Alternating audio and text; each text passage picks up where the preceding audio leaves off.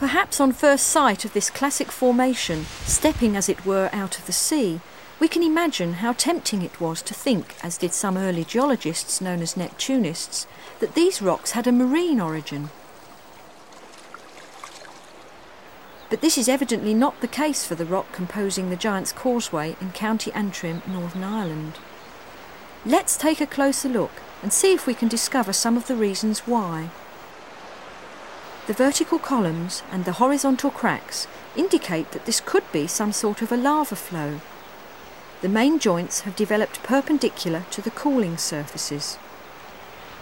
And it may appear that the lava flow is dipping towards the left, but this isn't the case. It's simply an erosion feature brought about by the sea.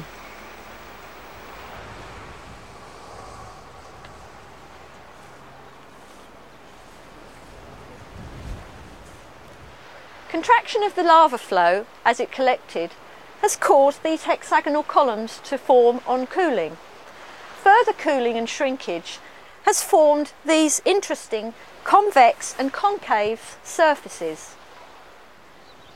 Some of the columns are hexagonal, others are seven-sided, five-sided or even four-sided. We call this polygonal jointing.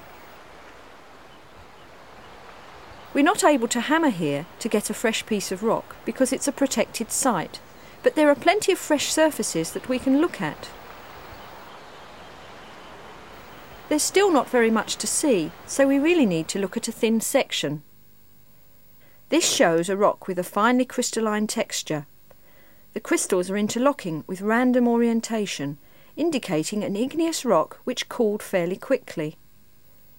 Between crossed polars, it contains small crystals of twinned plagioclase feldspar with first-order interference colours, together with mafic minerals such as olivine and pyroxene, though these are less obvious because they've been altered. Looking at the thin section confirms that this is in fact a basalt, but there are other clues that we can look for.